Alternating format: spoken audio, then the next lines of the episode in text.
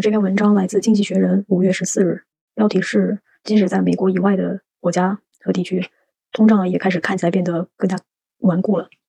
那这篇文章主要是横向对比了一些发达国家的通胀情况。那首先，文章开头讲到，通胀成为了现在就主导美国人精神状态的一个话题吧。那这个程度是自一九八零年代以来没有见到过的，也只有在当时物价上升的速度是与现在相当的。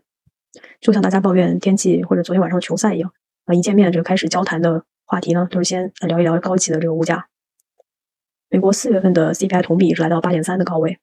在文章的一呃发布的一一天前，总统拜登呢也是将打击通胀成为他的首要国内目标。那一些嗯报纸呢也是刊登了非常多关于通胀话题的故事和新闻，那这个刊登量是去年的四倍。一些民调也显示，美国人开始相信通胀变成一个越来越严重的问题。那这个造成的影响，甚至超过了俄乌战争带来对国家的影响。而美国呢，不仅仅是唯一的一个地区，通胀也开始在影响到其他富裕世界里面的每一个人的生活。经济学人呢，就搜集了一些数据，制成了五个呃指标，在十个发达经济体中，这五个指标包括第一个呃核心通胀，是除了食品和能源价格以外的物价上涨；第二个呢是 CPI 里面分项的这个通胀率的离散度；第三个是劳动力成本；第四个是通胀预期；第五个是。对于通胀的谷歌搜索量，那用这个五个指标来衡量，看看呃，在这个地方的通胀是不是非常广泛，并且最终制成了一个这个通胀顽固性的打分。那这里提到一个结论性的话，就是呃，在欧洲大陆，至少从目前看来，通胀还并没有变成最糟糕的地方；而在日本呢，通胀也没有留下太多的迹象，它更多的是围绕着一些说英语的经济体，像加拿大，它甚至有比美国更严重的通胀，而英国呢，也是有一个比较大的问题。那接下来呢，看一些图来反映上述的这些指标和结论。呃，一共是四张图，都是横向比较的这些这十个呃国的国家。其中第一张图是核心呃 CPI，是二零二二年 Q 一的季同比。首先可以看到最高的是美国，呃，已经超过百分之六；其次是呃英国和加拿大超过百分之四；再者像欧洲的呃呃还有澳大利亚，还有欧洲的德国，呃。西班牙、法国和意大利紧随其后，韩国也是超过百分之二的核心 CPI，法国和意大利是不到百分之二的，其他地区是超过百分之二。啊，除了日本，日本是唯一一个上述经济体中低于零的，也就是 Q 一还是物价出现了负增长的情况，在日本。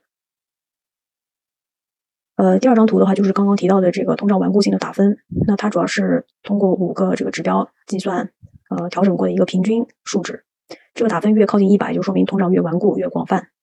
那可以看到，排名第一的是加拿大，然后是美国、英国、德国、澳大利亚、法国、西班牙、韩国、意大利和日本这样的一个排序情况。接下来的第三张图呢是呃消费者们对于未来一年的这个通胀预期调查，四月份。那排名第一的仍然是加拿大，其次是西班牙，呃，像美国、澳大利亚也都比较高吧。相对比较低的仍然是日本和韩国这两个地方的这个通胀预期，一年的都没有到百分之二。第四张图是对于通胀的这个谷歌搜索量，也是越靠近一百的话，说明搜索的越多。那搜索最多的是法国，领先的还蛮多的。然后其次是德国、加拿大、美国、英国，比较少的是像韩国、意大利和日本。这个搜索量可能欧洲、法德出现比较多，是直接跟战争靠的比较近吧。大家比较担心有关，当然这个文章也给出了一些呃解释的这个因素。那其中一个就包括在英语国家呢，在二零二零到二零二一年，他们总的这个财政刺激量是其他富裕地区的呃百分之四十多，就是多了百分之四十的一个财政刺激量，这是来自经济学人的估测。而且呃还有就是他们这个财政刺激更加注重于直接给家庭发钱，就比如这个刺激支票，那这个的话是可以更加好的刺激需求。但是在欧元区和日本的这个货币政策，因为在疫情之前就已经是非常宽松的状态，所以这也限制了呃地区的央行能够在疫情期间给到的额外刺激。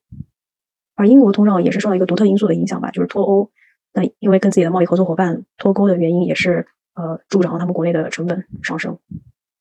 文章接下来又讨论了一下这五个指标的一些呃细节吧。那首先提到，这个核心通胀是最直接的一种衡量方式。十个国家中，美国是排名第一的。但是在基本上每一个地方，这个核心通胀都是高于平均值的，都是高于历史的这个 average 的。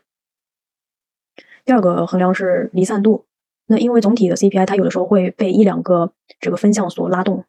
就像去餐馆就餐那这个指标，那如果只是一两个指标呃拉动的话，那它就没有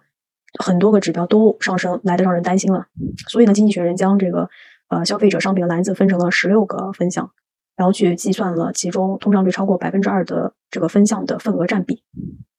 那比如说在日本，只有四分之一的份呃这个比例是超过百分之二的通胀率的，在澳大利亚的话是三分之二。呃，J.P. Morgan 他们也有一个类似的这个打分，是将英国的 CPI 分成了八十五个分项，然后他们发现，其中百分之六十九的项目都是处于一九九七至二零一九年平均值的上方，就是高于一九九七到二零一九年的平均值的通胀率。那接下来第三个就是员工的劳动力成本，因为物价上升，让呃员工也是要求有更高的工资来弥补，所以很容易形成一个螺旋。单位劳动力成本，它衡量的是员工取得这个薪酬和他们实际产出价值之间的关系。